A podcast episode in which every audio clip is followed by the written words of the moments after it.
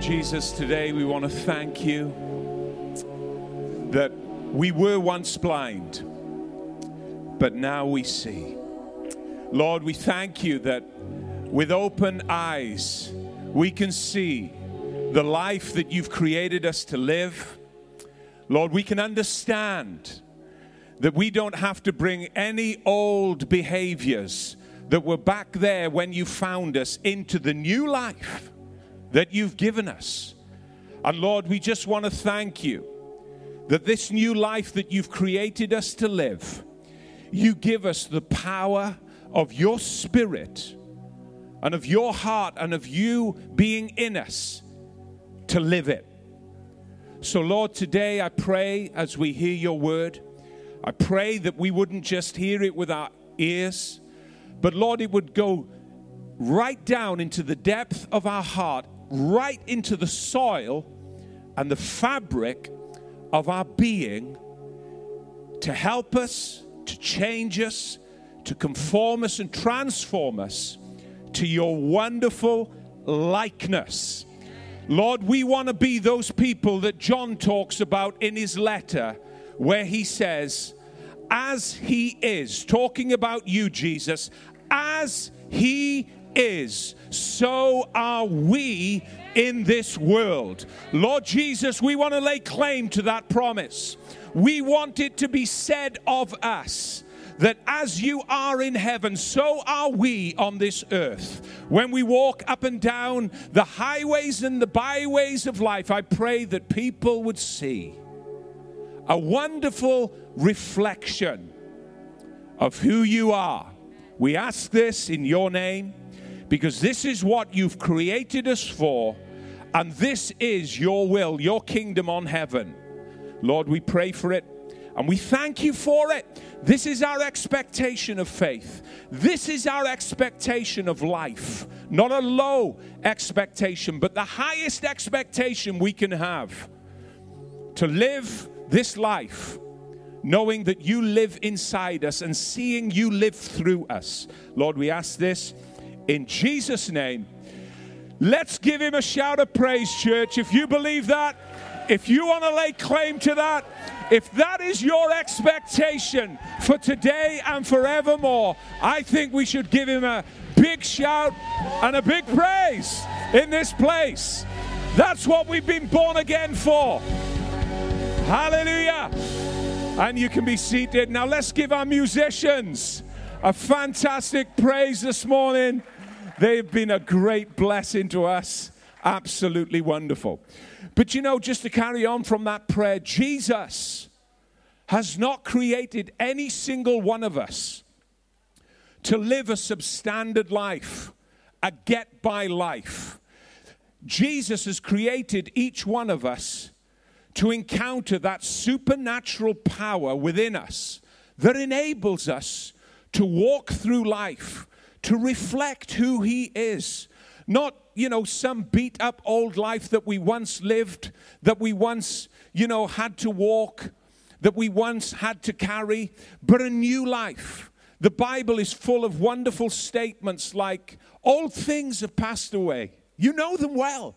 All things have passed away. Behold, all things have become new. It's talking about your life. It's talking about my life.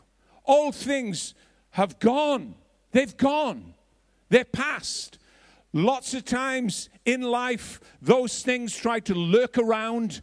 Those things still try to come up every now and again and characterize us. But we've got to stand up on the inside with that expectation of faith and, deal with that stuff and say, do you know what? You're not coming near me because that's not who I am anymore. When that old devil tries to come round reminding you of who you once were, you can say, listen, you're talking about a man that no longer exists. You're referring to a woman that is no longer here. That person is dead and buried in the grave. A brand new person has risen in Christ. Telling you. And this is the life that God has created each one of us to live. Greater is He that is in you than he that's in the world. God wants us to understand that. God wants life to be an unveiling of that. That greater is He that is in you than he that's in the world. You don't have to wake up to your old self anymore. Just wake up to the greatness of God within you. It's wonderful. He's in you. We live in Him. We move in Him. We have our being in Him. When people look at your life, when they hear you speak, when they see you act, when they see your reactions and your responses, they're seeing tangible signs that God is alive. I believe that. I really do.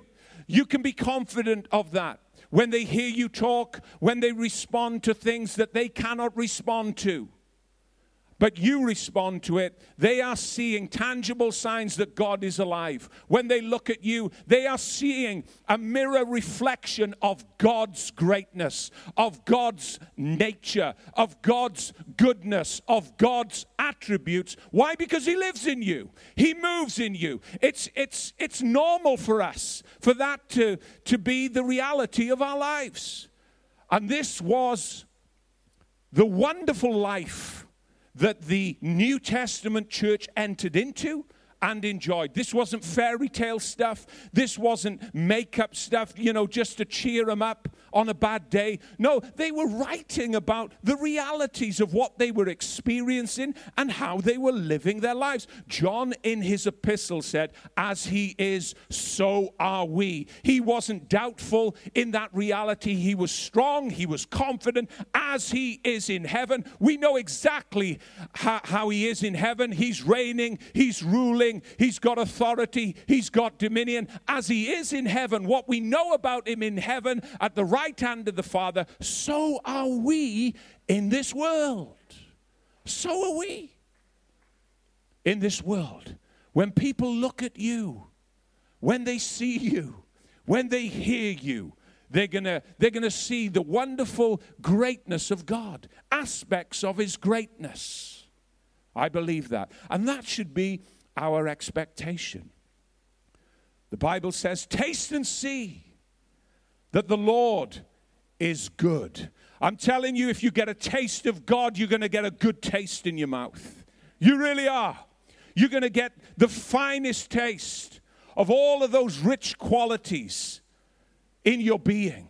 Taste and see that He is good. If you get a sour taste in your mouth, I'm telling you now, you've not bitten into God. You've not tasted God. You've not digested God. When you taste God, He's good. He's good. It's a good taste that you get left with when you taste God. His character, His qualities, His life, His love for you. It's a wonderful, wonderful taste that He diffuses in your life. And as a result of tasting Him, that taste is diffused to others. It's diffused like an aroma. The Bible tells us that's a blessing, not to everybody, but to those that want to receive Jesus. It's a wonderful blessing. It's an attractive thing that brings them on in to the kingdom of God. God's good. God is wonderful, and He has great things in store for us. We've been looking over the last few weeks from John chapter 13. Jesus is in an upper room with His disciples. He brought them into that room to show them what He was about. They'd been arguing, we've looked at that at length. We're not going to go over it today. They'd been arguing in the afternoon, who's the greatest? Everybody wants to be great.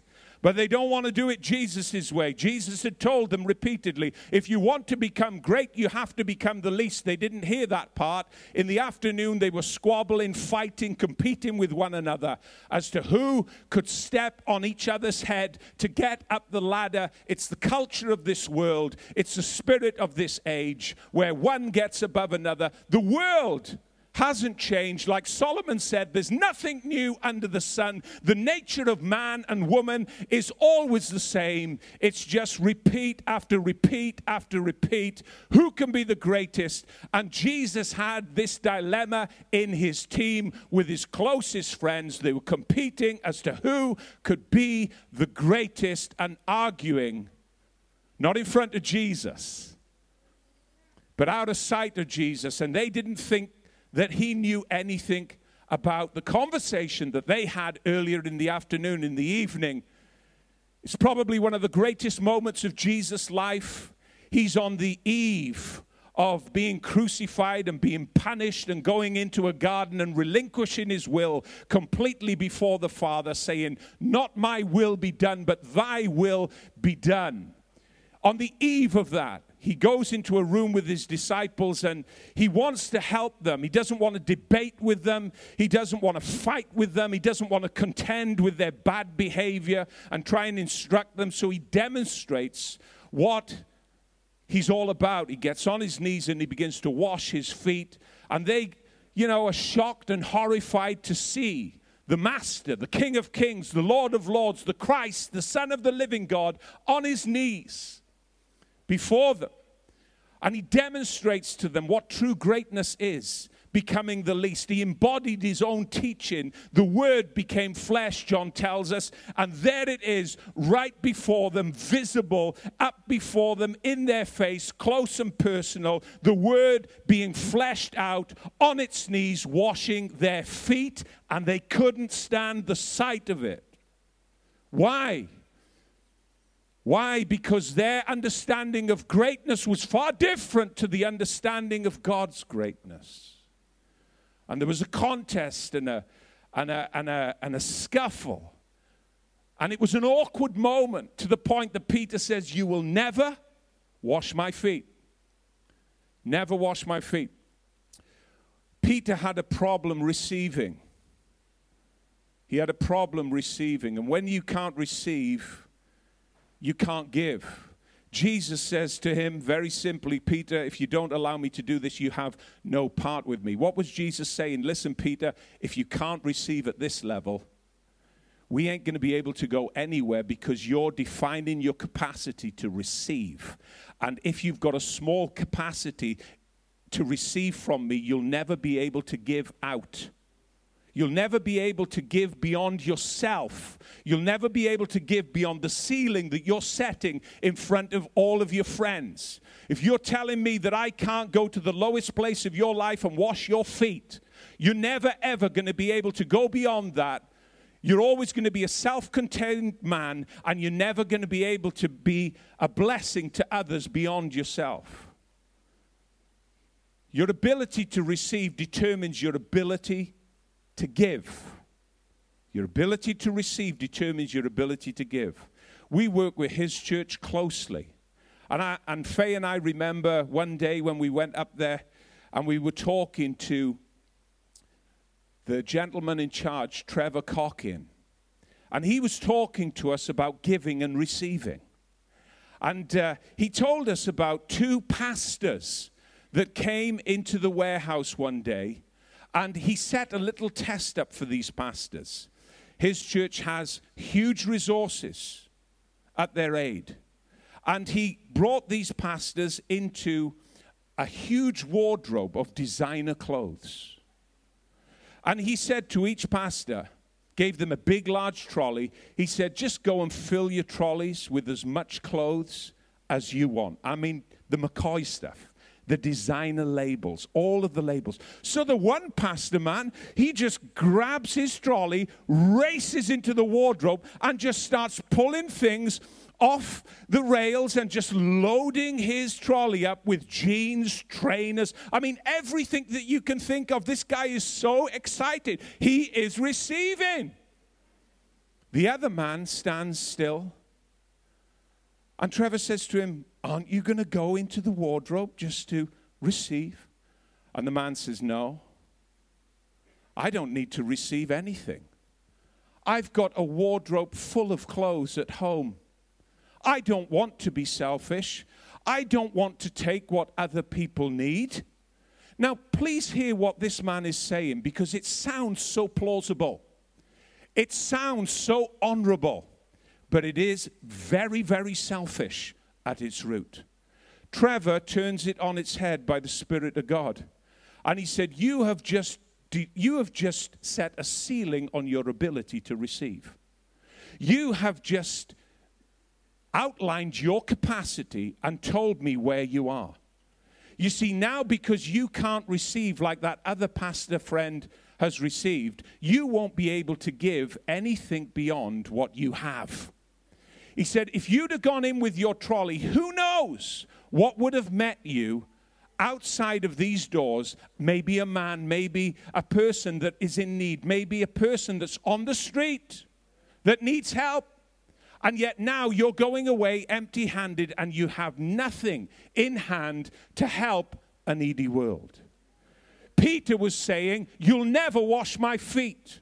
You'll never come to that place in my life. I can't receive from you there. I can receive from you as Lord.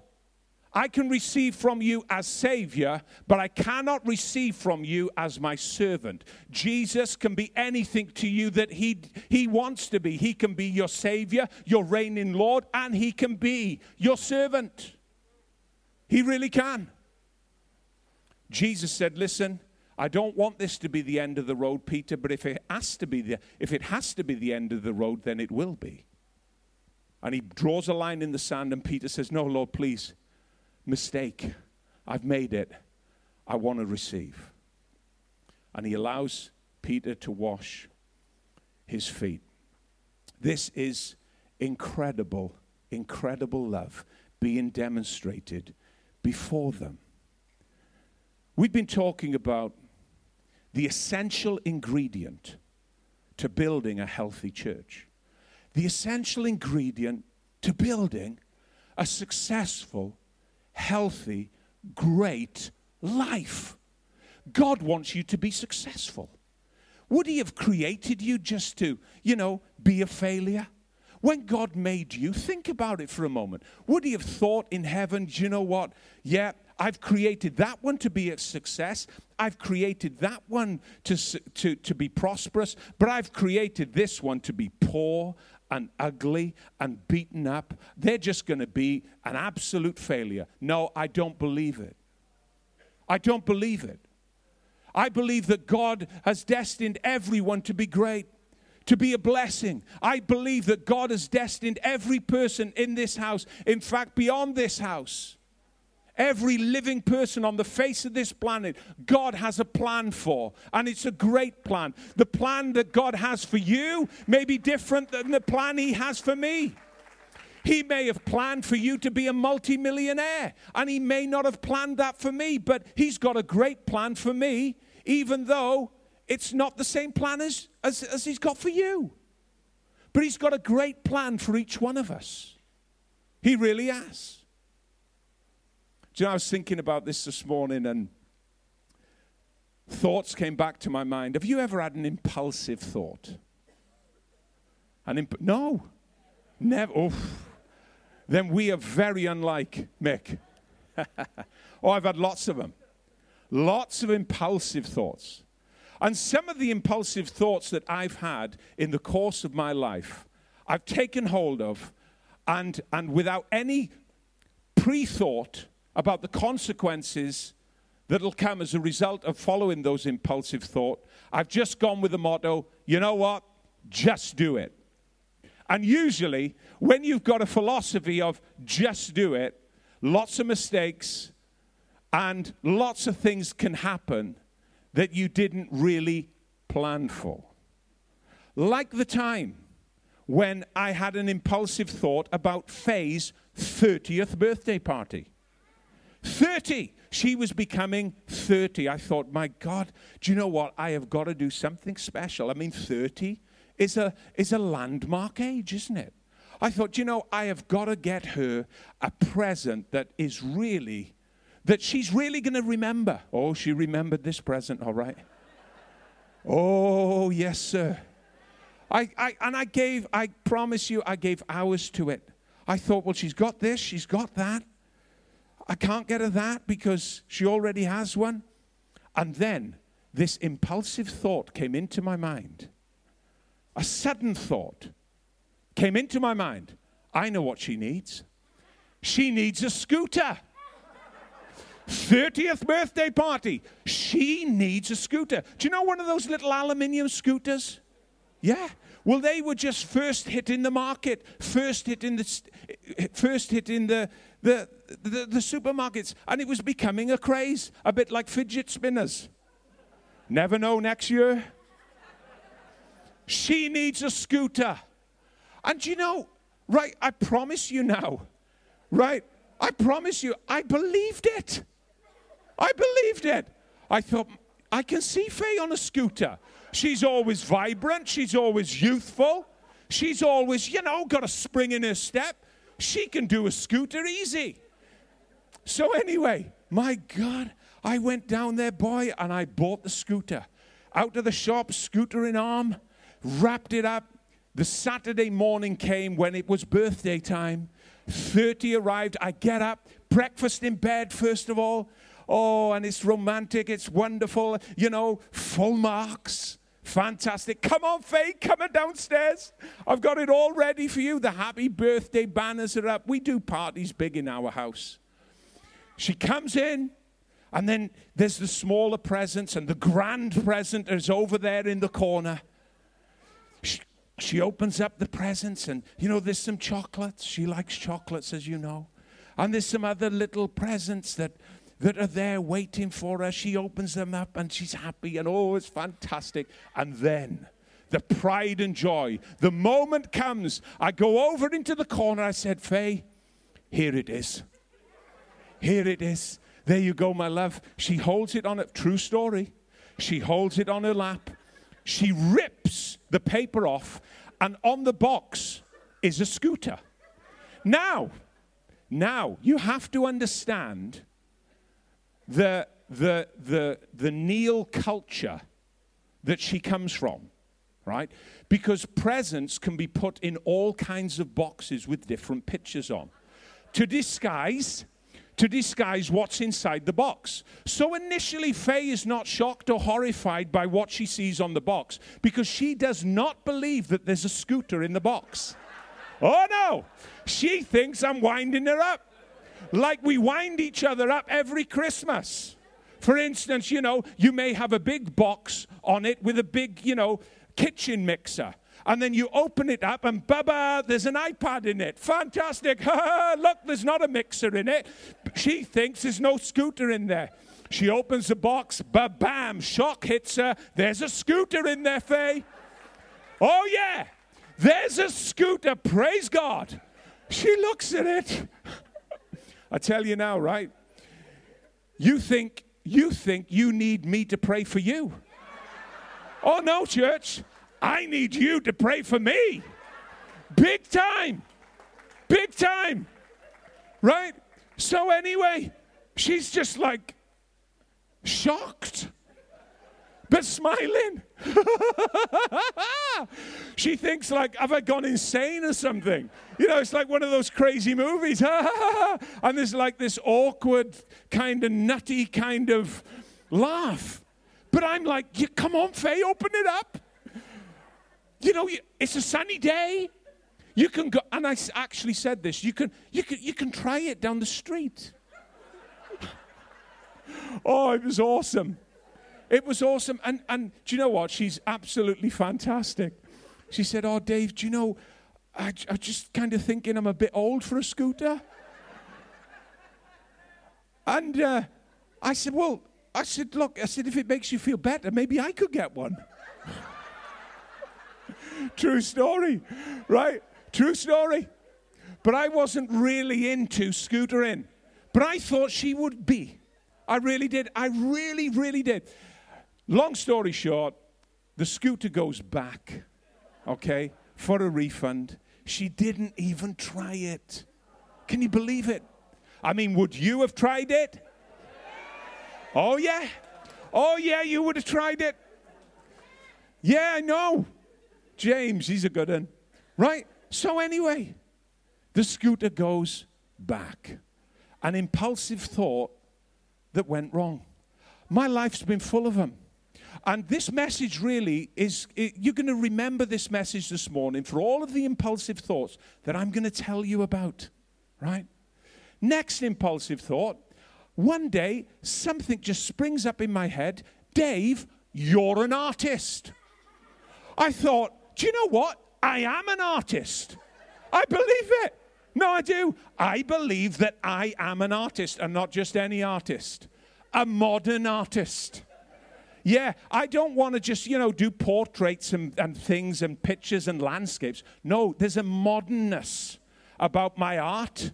I'm an artist. So, with that in mind, I go into the garage and I get my angle grinder. Now, if you know anything about angle grinders, they are very dangerous. The grinding wheel on an angle grinder revolves at something like 25,000 revolutions per minute. There's lots of warnings and lots of guards, and you've got to wear glasses and gloves when you're cutting metal with angle grinders, if you didn't know.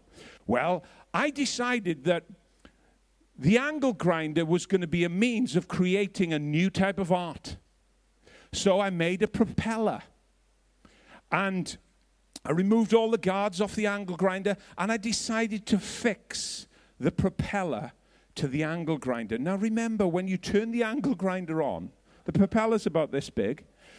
When you turn the angle grinder on, whatever's on the angle grinder begins to revolve at about 26,000 revolutions per minute.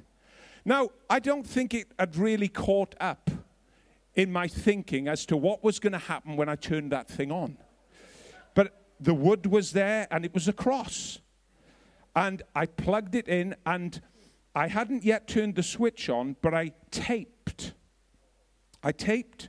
the button on the angle grinder down so it would instantaneously come on when I turned the switch on the extension cable. Well, there I was with the angle grinder. And the moment came where I had to just touch that switch. When I touched that switch, everything was about to change in this area of my shins. But I didn't know at the time, you see. This is how great discoveries are made, church. You've got to go out there and do it.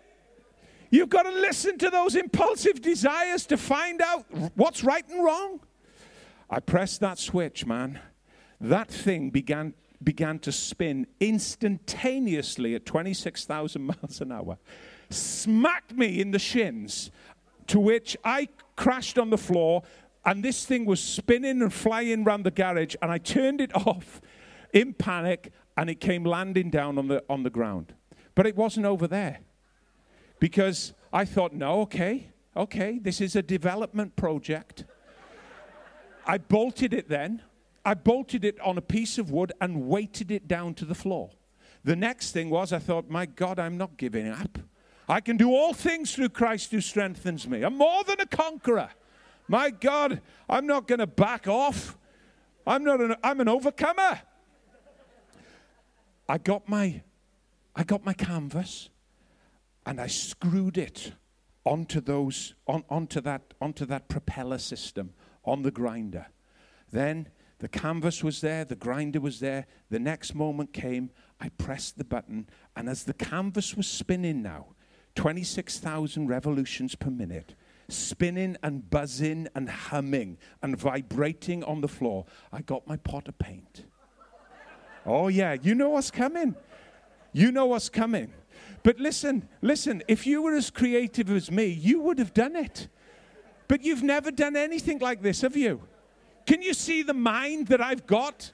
I need transformation, friends. I need renewal of the mind more than anybody in here. I poured that paint. And as it hit that canvas at 26,000 miles an hour, man, my God, it just went vadoosh, right? Over the three walls of the garage, right around the garage door, and all over me, right?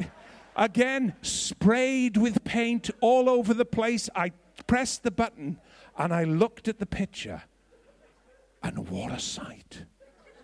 It was modern art. It was modern art. I'd made it. Well, that idea came and went. One Christmas, another impulsive idea came to me. You are a fashion designer. Serious. No word of a lie. You are a fashion. And I thought, do you know what? I can do fashion.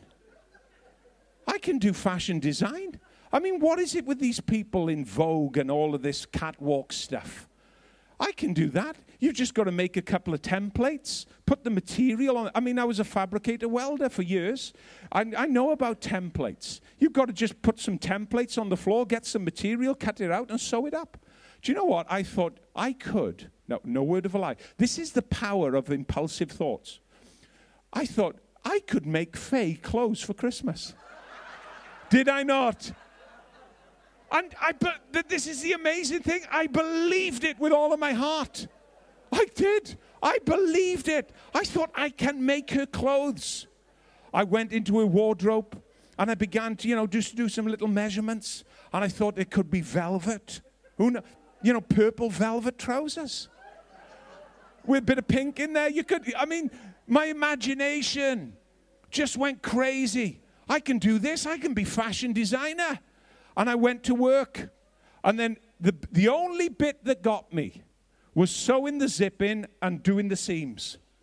Do you know what? If I could have overcome that, she would have had a full set of clothes Christmas morning. Thank God, right, that I pulled out on that one. And I bought her clothes. And after Christmas, I said, do you know what, Faye? I did try to actually make you clothes. And I showed her the patterns and I showed her the bits of material. And she said, thanks for that. I'm really glad you bought me some. Yeah. But this is the impulsive thought that I want to get to this morning. And I want to leave you with. This is the one. Faye, one night, it was a Wednesday night or a Thursday night, she was coming down to the church. Sally and James run our creative academy. Done it for years. Come on, let's give Sally and James a massive round of applause for what they've done. Coming down, excited as ever. Kids excited. We can't wait to go. Yeah. And as they were pulling off the drive, I waved them goodbye. And I walked back towards the house. It was going to be another lonely night in the house. When suddenly, a thought came into my mind. You are a master chef. Oh, yes. You are a master chef. I took hold of it.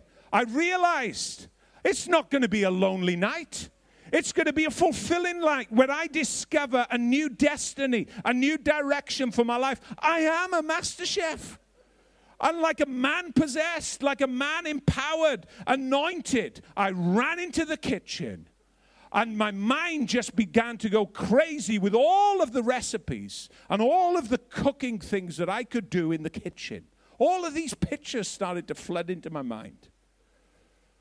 I thought I could do this, I could do that, maybe that one. Who knows? But then I began to look at the time constraints and I lowered my expectation. Maybe another day for those fine dining cuisines. And I thought, do you know what? Tonight, I'm going to cook cookies. Cookies. I like cookies. Faye likes cookies. The kids like cookies. Dad's going to cook cookies. So, anyway, I just raided the cupboards, man. I thought, who needs a recipe? Master chefs don't need recipes. Methods, what are they? Forget that. Grab the milk out of the fridge. Let's get the bowl. Put some milk in. I know cookies have got flour in them. Bang some flour in. A bit of butter. A bit of salt. Vanilla. There's always vanilla in cookies. You bang the vanilla in. Let's get some sultanas in there. We're going to have cookies. Daddy's making cookies. I'm a master chef. And in it went. No measurements, the ingredients, any old ingredients will do. Because I know what I need to know about making cookies. And I just stirred them up. Now, it's fair to say that I have got absolutely no idea about cooking. None at all. No experience. No understanding. I'm not a good cook. And I don't think I ever will be. I'm good at microwave meals. Yeah, I can do, Kentucky Fried Chicken, bang it in the oven on full. That's the only, that's the only power that a master chef needs on a cooker is full. Full. I still cook on full now. Everything's on full. Made the ingredients, and it looked good. And I got one tray out, and there was about 20 on there. Just, spooned it out, and on went the cookies, and in went the tray. Then I got another tray, and 5 trays later, there's about 100 cookies now in the oven, man. And I've still got 3/4 of a bowl of ingredients. I thought, man, this is cookie magic. We're going to be eating cookies for the rest of our lives. I really have got a gift. I really have. So anyway, 50 minutes later, I look at them, and they are golden brown. I think, man, this is awesome. Then the door opens. In walks Faye and the kids.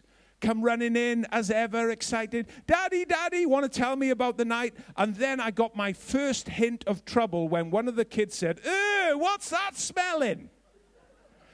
So I just, dismissed it and said, "Hey, listen, Dad's been cooking cookies for you. It's going to be wonderful. We're going to have cookies before bed." I opened the oven, pulled out one tray of 30 cookies, and Faye's face, the features on her face tightened. Do you know when, you get a smile, and it's a very tight smile? You're trying to smile, but it's tight. It's tight. And I thought, do you know what? In for a penny, in for a pound. Faye, you can have the first one. Let me tell you her response. Very graceful. Very, very graceful. She said, "Do you know what, Dave?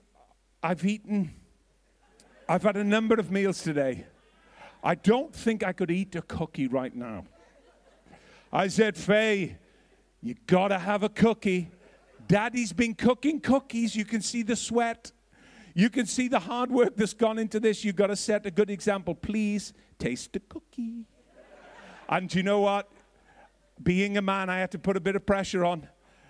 She could see it in my eyes. "Dave ain't taking no for an answer. I'm sorry, I know it's wrong, but I needed Mummy to set that example because I needed the kids eating these cookies, taking them to school, giving them to their friends. These cookies needed to go, man." So she graciously peeled one off. Peeled one off, and she took a bite of it. And it was oh, man, humorous, to say the least. I said, "Swallow it down, Faye, come on. Swallow it down. You know it's good." And she put it discreetly into her hand, and then she had to put it in the bin. The kids didn't see it. I go to the kids. "Come on, kids." One took one off. They were excited. "It's a cookie. It must be nice." Took a big bite of it. And then, kids don't beat around the bush, do they? One just spat it across the kitchen. The other one, eating it, just said, "Dad, this is disgusting." Threw it in the bin. And my pride was hurt. I realized that I wasn't a master chef. I realized that I didn't have this amazing ability just to take ingredients and mix them together and make cookies. Never mind anything else. Well, the hundreds of cookies that I made that night went into the bin almost immediately, and we had a good laugh about it. We had a good laugh. The mixture, I think we used it as render on the walls. It was really good stuff. But I say all of that to say this. Humorous stories. I say all of that to say this. Are there ingredients to life? Are there ingredients to the way that we live? If we're going to live successful, if we're going to be the people that God wants us to be, are there ingredients that we need to have in our lives in order for our lives to be successful? John chapter 13. I wanted to bring it from a different angle today, a humorous angle, but also an angle that will give us an insight into this night where Jesus was with his disciples, because really Jesus was giving them a recipe. He was giving them a recipe for success. Now, up until this time, they'd used all kinds of ingredients in their lives. Their lives was a concoction of many different qualities and characteristics, hurts and pains, ups and downs, characteristics that Jesus knew wouldn't take them the distance, wouldn't get them to where he wanted them to go. But Jesus, in John chapter 13, on the last night of his life, had destined for these men to be in a room with him, for him to hand them a recipe. That's what he was doing. And when he said to them those wonderful words, "As I have loved you, love one another," he was disclosing to them the essential ingredient that is necessary in every relationship we have. He was disclosing to them and revealing to them the recipe that was necessary for their lives to succeed. If they would use this one ingredient in its many forms, in its many flavors, in its many qualities, if they would take that one ingredient and allow the Holy Spirit to work it and craft it into their lives every single day, they would surely never be overcome by anything. They would always succeed. They would never retreat in failure. They would face hardship. They would face unbelievable challenges and difficulties, but through every storm, they would come through to a place of peace. They really would. Why is it that some people's lives continually just taste like a dessert? You ever noticed that about people?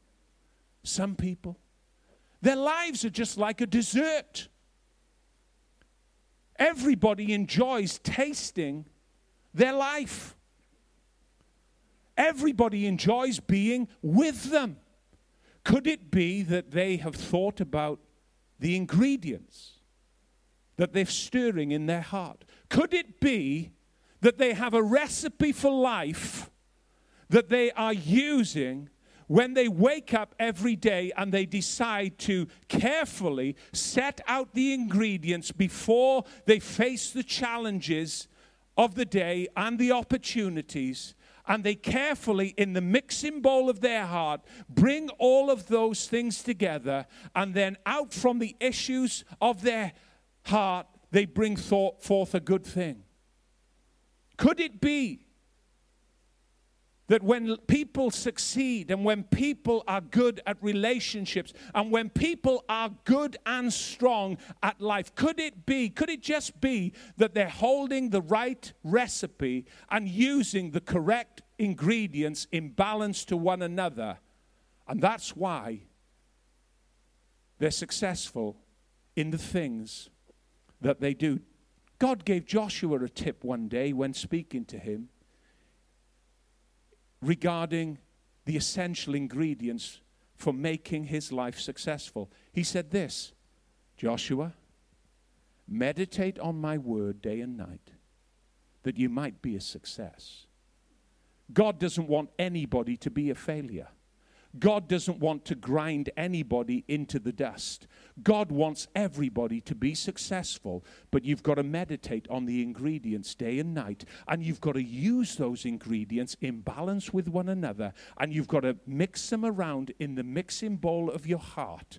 And as life presents itself, it'll go well with you. Did not Jesus say, I think it's in John chapter 12, if I'm right, he said, a good man, out of the good treasure, out of the good ingredients of his heart, brings forth good things. It's not rocket science, people. When good things are in there, guess what? Good things are coming out.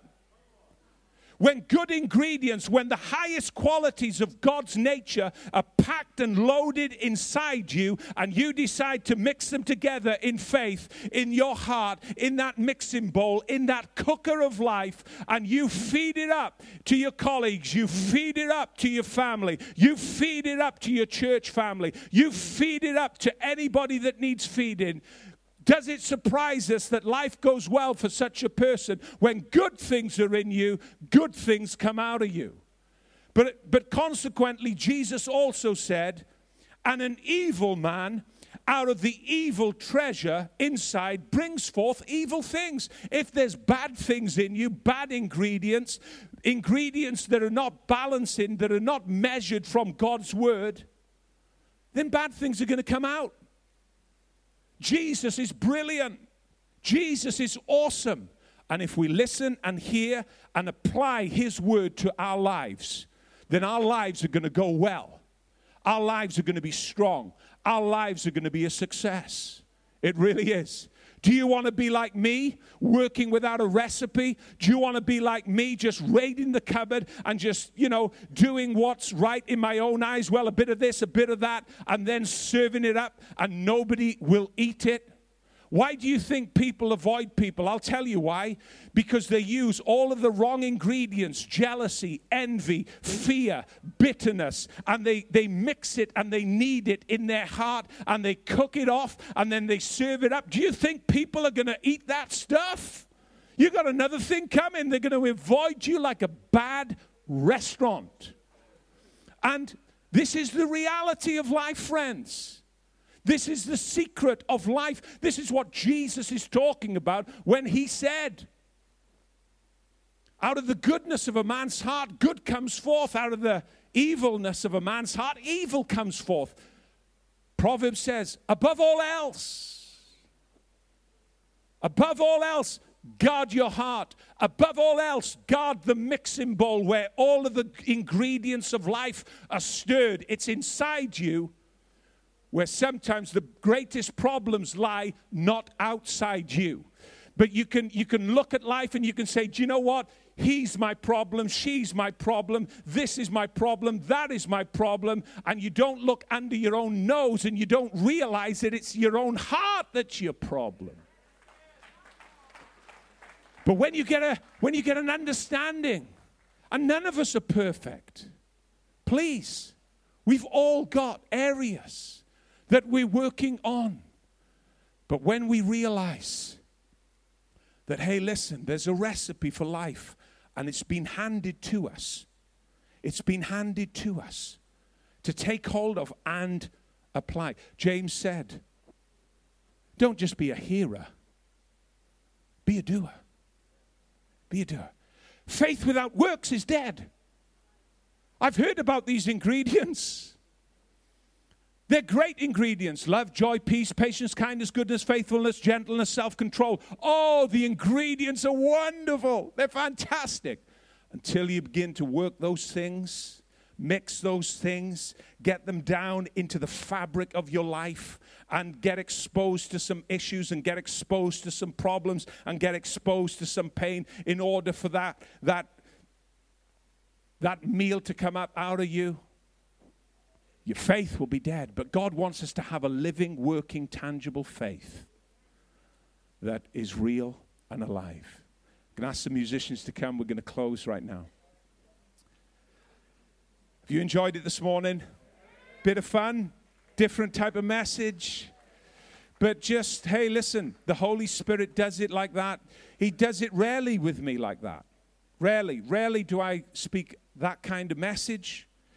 But this morning, he just wanted to come at this in a different way to make it simple and practical and understandable. He's handing his boys recipe, the recipe for successful living. Boys, what happened in the afternoon, competing with one another, arguing, fighting, backbiting, it's not part of this kingdom. If you want that, then you can go back to the world that you come to. But it's not welcome here in my kingdom. It's not welcome. You've got to love one another. It's not about the one, it's about the one another. You don't ever single one person out and become and isolate people. No, we're a body. We're a body. We don't ever cut a member off. We're a body. We don't tolerate bad behavior. Let me just help you in this house. We don't tolerate bad behavior. You would not tolerate my bad behavior. And as a leader and as a pastor here, I'll not tolerate yours. Because love just doesn't lie down and accept anything. When my children you know, were young, and they threw their plate of food across the table. Do you know what? There was a time when that was acceptable. Oh, look, they've done it again. Oh, it's all over Daddy now. Oh, look, now it's all over Mummy. But you know what? When they came of age, that behavior became not acceptable. Not acceptable. And Daddy showed them a different side of Daddy. Daddy instructed them patiently and lovingly and caringly. Because if Daddy did not instruct them well, then how would they be fitted for life? How would they be fitted in their behavior? You would see them and they would be absolutely obnoxious. And we're still working on areas now. But they would be obnoxious to you. They'd come into your home, and they would be of an age where you think that you'd be able to serve them a drink or a meal, and they'd just grab it and they'd throw it over you. That's absolutely ridiculous. No, there comes a time where bad behavior lovingly can be confronted. We don't just lie down and say, we love you, just do what you want. No, thank you. Not in this house. Not in this house. Because we've all got to grow. And we've all got to attain that wonderful life that Jesus has given us. Is that okay? Amen. Amen.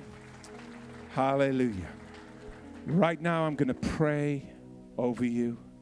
And I'm going to ask, maybe today you're here, you have never asked Jesus into your heart. And, you know, the essential ingredient for life is missing. Jesus, your Savior. The one that loves you, the one that died for you, the one that you heard stories about in school, the person that your nan told you about. She told you to pray. The person here this morning, your nan told you about Jesus, and it's brought memories this morning. I'm telling you by the Spirit of God right now, your nan told you about Jesus. Listen, he's the one you can trust. He's the person that wants to live inside your heart, the one ingredient to make your life successful. I'm going to pray for you right now. You can ask Jesus into your heart. Close your eyes, pray for you. Just say this after me if you'd like to ask Jesus into your heart today. Today, Jesus, I call on your name. Please save me. Save me from my sin. Save me from myself. Be that person, the Savior of my life that I need you to be. I give you my life. I open my heart and I ask you to come in. If you prayed that prayer while eyes are closed right now, heads are bowed, would you quickly lift up your hand? We just want to give you a Bible. I'll give you a moment. That's it, Paul. Well done, mate. Is there anybody else? Well done, James. That's it, mate. We wait a few moments.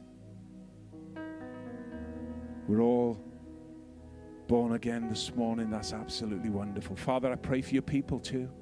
Lord, I pray that we would know this love for one another.